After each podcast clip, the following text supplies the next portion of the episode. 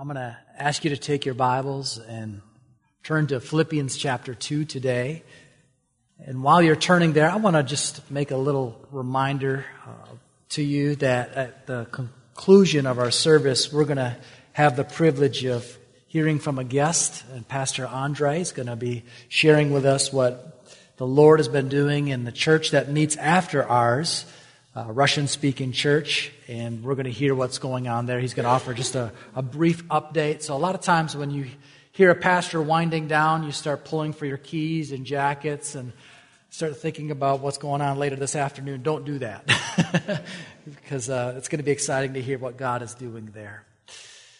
Uh, we began last week just to, to do what I'm just calling a back to basics during this month of January of just returning to some foundational things within Highland Crest. Last week we just said back to basics, and that is the Word of God, reading the Scriptures, taking it in.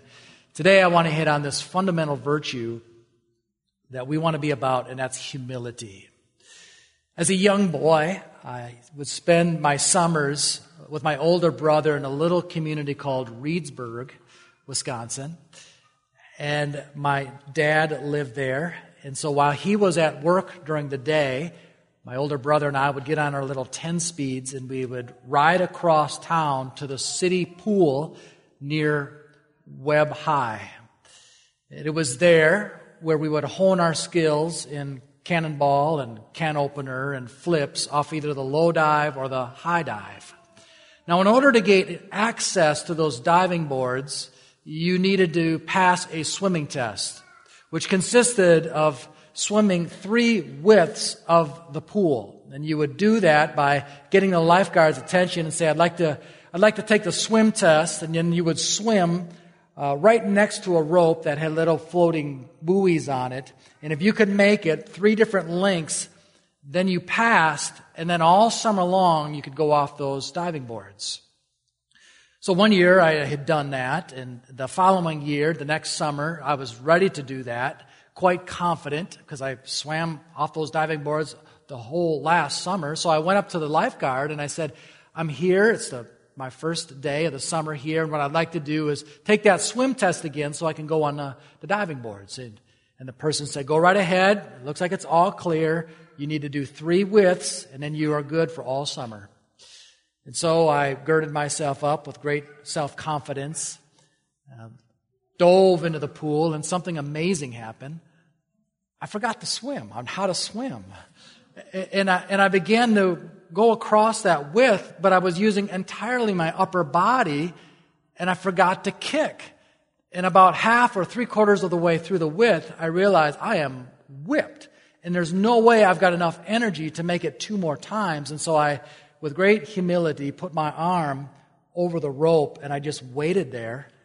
And the lifeguard looked and says, Listen, you didn't pass. You have to do it again at another time.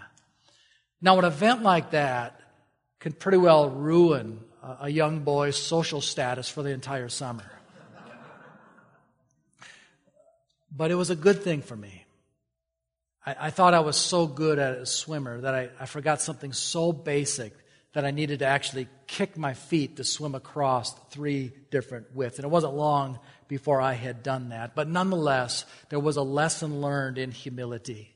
And that is, I wasn't as good as I thought I was. And humility is something that God values in our life. If I were to ask you what is the one key virtue that would stop God, what he is doing, and move his gaze and his eyes to you, do you know what it would be? It would be your humility. Let me read you, I think it's in your outline, Isaiah uh, chapter 66, verse 2, where it says, All these things my hand has made, and so all these things came to be, declares the Lord. But listen to this. But this is the one to whom I look. He who is humble and contrite in spirit and trembles at my word. The Holman Bible Dictionary said humility is a personal quality in which an individual shows dependence on God and respect for other persons. This is something that God delights in us is when we see that we're not as good as we think we are, we are absolutely dependent on God. And if there's not humility going on in our life, then God can bring humility into your life. I was thinking of that passage in Deuteronomy 8 in which the, the people of God were, were wandering in the desert. Let me just read a few verses there from chapter 8, verses 2 and 3.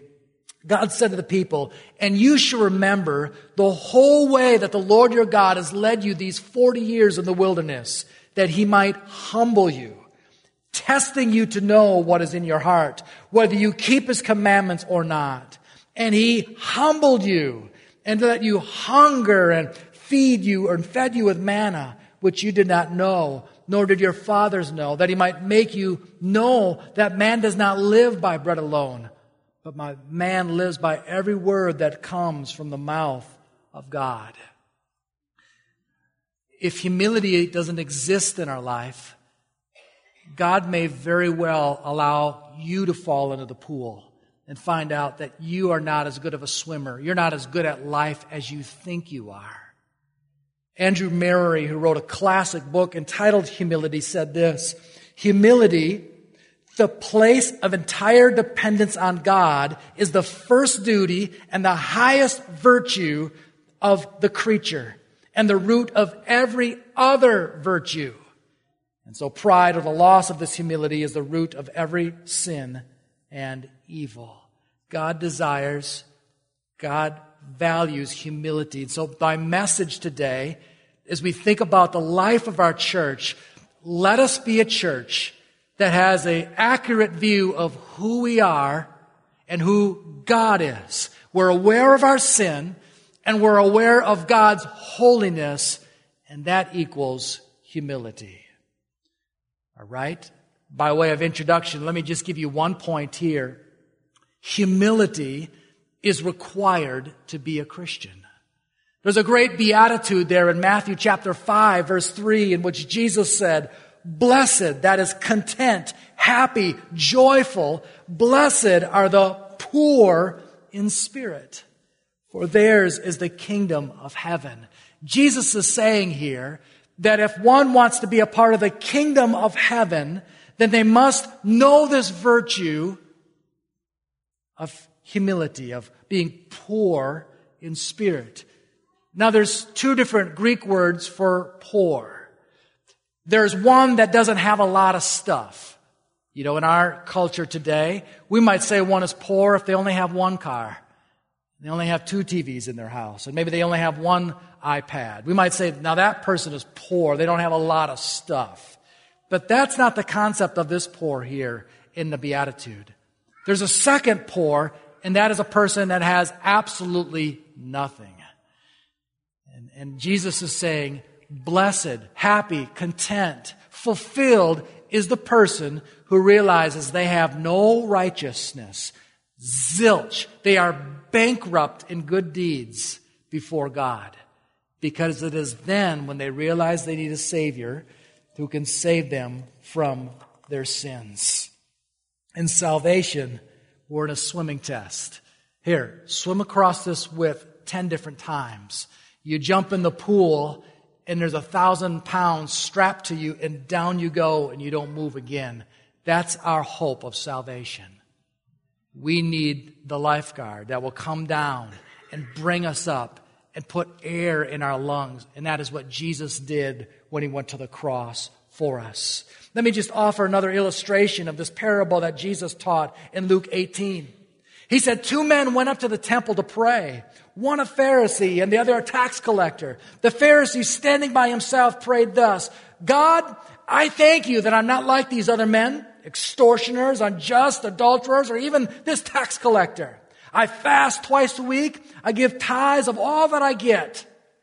But the tax collector, standing far off, would not even lift up his eyes to heaven, but beat his breast, saying, God, be merciful to me, a sinner.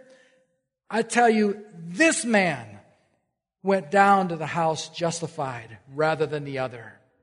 For everyone who exalts himself will be humbled, but the one who humbles himself will be exalted. Why was this tax collector forgiven? because he saw his sin as God saw it, and he needed mercy. So true humility involves an awareness of our sin and the holiness of God. I remember reading a little book by C.J. Mahaney that said, Humility is a Christian's best friend. And the church is a wonderful place to learn humility. I heard of a pastor who, after accepting a call in another church, decided to let his local church know that he was resigning. An endearing older member of the congregation came up to him weeping and said, Things will never be the same. The minister tried to console her by saying, Don't worry, I'm confident you will get a new pastor who is better than me. She continued to sob and replied, That's what the last three pastors have said, but they keep getting worse.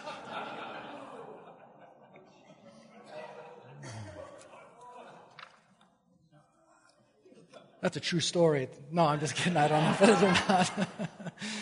uh, let's look at Philippians chapter 2. And I want us to look at verses 1 through 4, and then we'll just make our way through this passage. Not only is humility required to be a Christian, but humility is a way of life for the Christian. Listen to what it says here in Philippians 2. Look at the first four verses. So if there is any encouragement in Christ, any comfort from love, any participation in the Spirit, any affection and sympathy. Complete my joy by, by, by being of the same mind, having the same love, being in full accord and of one mind. Do nothing from selfish ambition or conceit, but in humility count others more significant than yourselves. Let each of you look not only to his own interests, but also to the interest of others we see here in the first few verses of Philippians 2 that Paul is appealing to this church and saying, if, if the Lord is really at work in your life, he's not questioning it, but he's just saying, well, if there's, if there's Christ is there, let me see love.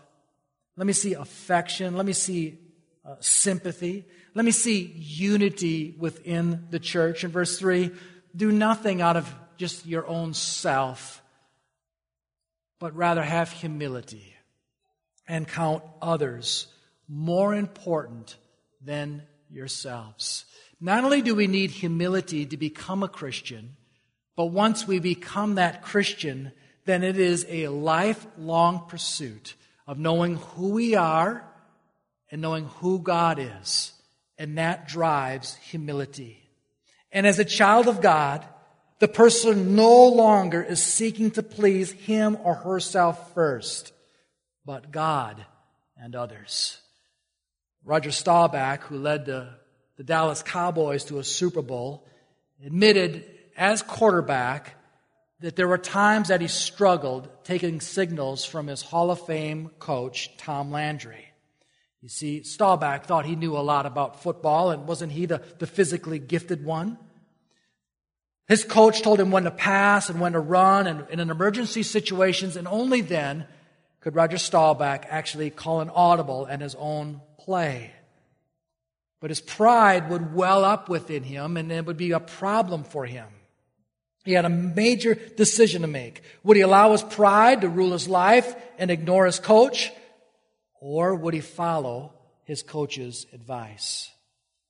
Staubach later said, I faced up to the issue of obedience. And once I learned to obey, there was harmony, fulfillment, and victory. You see, there was success and victory in this, this quarterback once he realized that the coach knows a lot more than I do. And instead of having this conflict with him, how, how about I just submit to him? In the same way in the Christian life, when we give up rule of our life, we can experience harmony and success. George Mueller, this wonderful Christian known for prayer and an orphanage, was once asked the secret of his service. Mueller responded, There was a day when I died, utterly died. Died to George Mueller, his opinions, preferences, tastes, and will. Died to the world, its approval or censor. Died to the approval or blame, even of my brethren and friends. And since then, I've studied to show myself approved only to God. Even in the church, This humility is rare. Look what it says, same chapter, Philippians chapter 2. Look what it says in verses 19, 20, and 21. Paul wrote of one of his assistants, Timothy. He said, I hope in the Lord Jesus to send Timothy to you soon, so that I too may be cheered up by news of you. Verse 20, for I have no one like him who will be genuinely concerned for your welfare. For they all seek their own interest, not those of Jesus Christ. Christians, once the grace of God has changed their life, begin a lifelong pursuit of counting others more significant than themselves. And humility sweetens the marriage. It unifies the family. It empowers the workplace and builds togetherness in the church. So then we see here in verses 5 through 8, Jesus is our example of humility. It says there in verse 5, have this mind among yourselves, which is yours in Christ Jesus, who though he was in the form of God, did not count equality with God a thing to be grasped, but emptied himself by taking the form of a servant, being born in the likeness of men. And being found in human form, he humbled himself by becoming obedient to the point of death, even death on a cross. Yes, we are saved by humility. We are to live this out throughout all of our days, but we have an example of humility in Jesus. And in these verses, we see how he set an example for us. It says there in verse 5 have this mind. Set your mind to who Jesus was and is and his example. Verse 6 says, though he was the form of God. This is a, a battleground word here over for Bible teachers. Some false teachers have taken it to say that God emptied his deity out, or Jesus emptied his deity out when he came to this earth during the first Christmas. We don't believe that. Jesus preserved his deity. He still was God, but he poured out the privileges of that pre-existence one. In the beginning was the Word, and the Word was with God. It says there in verse 6, he did not count equality with God. Though he was the exact nature of God, he counted others more significant than himself.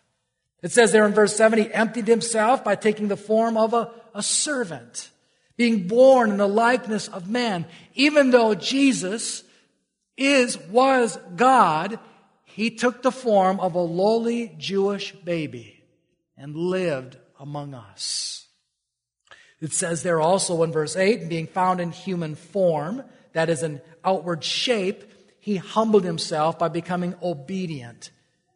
Imagine that, Jesus becoming obedient, God becoming obedient to the Father, even death on a cross.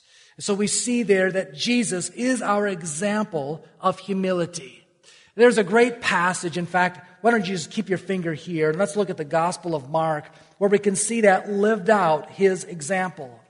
In Mark uh, chapter 10, we see Jesus' disciples, James and John, in verse 35 through 45, they are arguing with one another, as we see in other places, we see disciples arguing about who the greatest is, and there is a conversation that takes place. In verse 35 of Mark chapter 10, James and John, the son of Zebedee, came up to him and said, Teacher, we want you to do for us whatever we ask. And he said to them, What do you want me to do for you? And they said to him, Grant us to sit one at your right hand and one at your left in your glory. Jesus said to them, You do not know what you are asking. Are you able to drink the cup that I drink or be baptized with the baptism which I am baptized? And they said to him, well, We are able. And Jesus said to them, The cup that I drink, you will drink. And with the baptism which I am baptized, you will be baptized. But to sit at my right hand or my left is not mine to grant, but it is for those whom it has been prepared. And when the ten heard it, they began to be indignant at James and John. So, what's taking place here? These two disciples, James and John, wanted a prominent place beside Jesus, and they were arguing, Help me to be there. And Jesus is saying, You don't know what you're asking. You're not going to be able to follow what I've done. Oh, yeah, we got this. We have no problem doing that. No, no, you don't. So now we find out that the disciples, in verse 41, the other 10 are upset. Why are they upset? Likely because they wanted that predominant place. And then look at what it says in verse 42 and 43. And Jesus called them to him and said to them, You know that those who are considered rulers of the Gentiles lord it over them, and their great ones exercise authority over them. But it shall not be so among you, but whoever would be great among you must be your servant. And whoever would be first among you must be slave of all. For even the Son of Man came not to be served, but to serve and to give his life as a ransom for many. Jesus here is not scolding the disciples for their desire for greatness. Rather, he is just redefining what greatness is. Not to be served, but to serve. And he says there's only one way if you want to experience greatness. I didn't watch much football last night, but I saw a highlight in the first quarter of the Bills and uh, Patriots game of this long pass thrown by the Patriots quarterback, and the safety, Micah Hyde, made this brilliant interception. And, and it would be so common for our commentators to say, that is true greatness. But this is what Jesus says true greatness is when you take the form of a servant and you serve others. He flips it. And so the one that visits our shut ins, the one that gives them rides here and there, the one that dusts off the piano, the one that locks up the doors when everyone is gone here at church, the one who writes notes of encouragement to people in their Bible study or throughout the church, the one who prepares a meal or, or cleans a house when no one else knows about it. Jesus would say, that, that right there is greatness. Jesus is our example of humility. A truly humble man is hard to find, yet God delights to honor such selfless people. Booker T. Washington, the renowned black educator, was an outstanding example of this.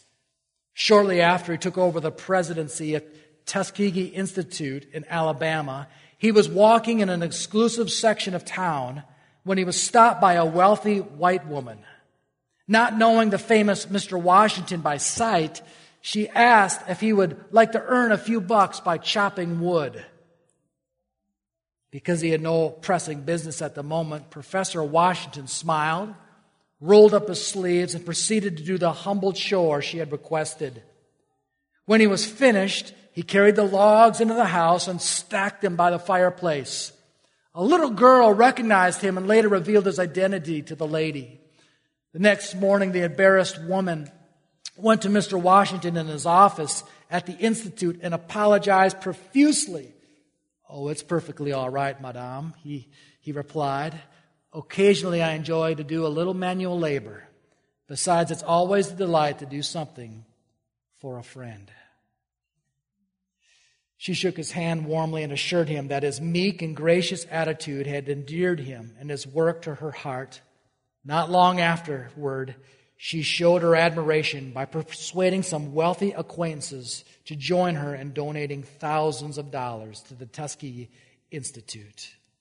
And then finally, as we look at this passage, not only does humility required for us to enter into a relationship with God. Humility is also something that becomes a way of life for a child of God. Jesus is our example of humility. I think you'll be interested to see that God exalts, God exalts, honors the humble. And that's what we see here in Philippians chapter 2, the last part of this section of Scripture. In Philippians 2, in, in verse 9 and following, it says, therefore, that is, in light of Jesus humbling himself, God has highly exalted him and bestowed on him the name that is above every name, so that at the name of Jesus, every knee should bow in heaven and on earth and under the earth, and every tongue confess that Jesus Christ is Lord to the glory of God the Father. So what does God do with the person who is humble? the person that has humbled themselves, he honors them. That's what it said back there in Luke 18 verse 14. For everyone who exalts himself will be humbled, but the one who humbles himself will be exalted. The great Chinese missionary, Hudson Taylor, who accomplished much for the work of God. One day there was two women in Shanghai that said, I wonder if Hudson Taylor ever struggles with pride when you consider all that he has done. So one of the women decided to ask Mr. Taylor's wife, Maria, about it. Maria promised the woman that she would find out. When Mrs. Taylor asked her husband if he was ever tempted to pride, he was surprised. Proud? Proud about what? About all the things you've done, his wife explained. Taylor responded, I never knew I had done anything. So true humility is realizing that if there's anything good in our life, it's what God has done through us. Let me just read to you some of these blessings that we see that come from humility. You see them there in your outline. Proverbs 18 verse 12 says, Before a destruction, a man's heart is haughty, but humility comes before honor. When pride comes, then comes disgrace, but with the humble is wisdom, Proverbs 11:2 or Psalm 25 verse 9, he leads the humble in what is right and teaches the humble his way. Or Proverbs 22 verse 4, the reward for humility and fear the Lord is riches and honor and life. Or is there anyone here that would say, I could use a little personal revival. Listen to what it says there in Isaiah 57, verse 15. For thus says the one who is high and lifted up, who inhabited eternity, whose name is holy.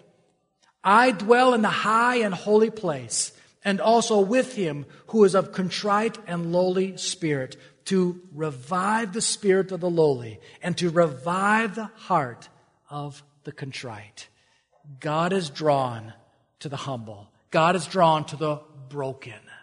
So this morning, do you find yourself in life right now being thrown off into the pool where you are in beyond what you are capable of treading? You are unable to swim safely to the other side. Are you struggling today? Has humility come to your life? It's not a bad thing. See it as your friend.